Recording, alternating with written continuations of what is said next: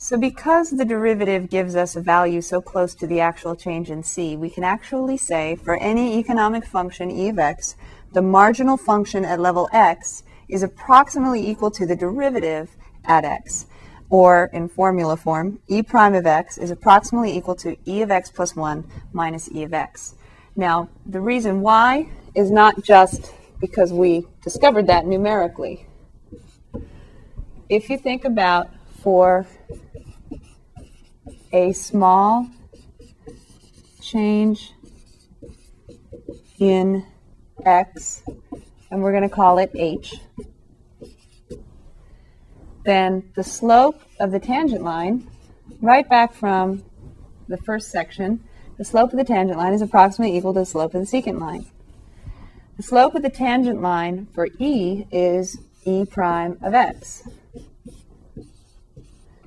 And the slope of the secant line for this E function is E of x plus h minus E of x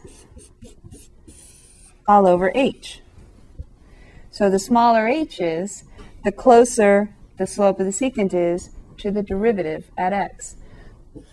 For h equal to 1, e prime of x is approximately equal to e of x plus 1 minus e of x all over 1, right? So if you have a small h, then the slope of the secant is approximately equal to the slope of the tangent. When we talk about marginal values, marginal functions, we are using h equals 1. And so that's why it works because if h is 1, you have e of x plus 1 minus e of x all over 1, and that's approximately equal to the derivative at x. Now, usually we write it this way. We take the derivative at the first value for the marginal uh, function, marginal profit, revenue, cost.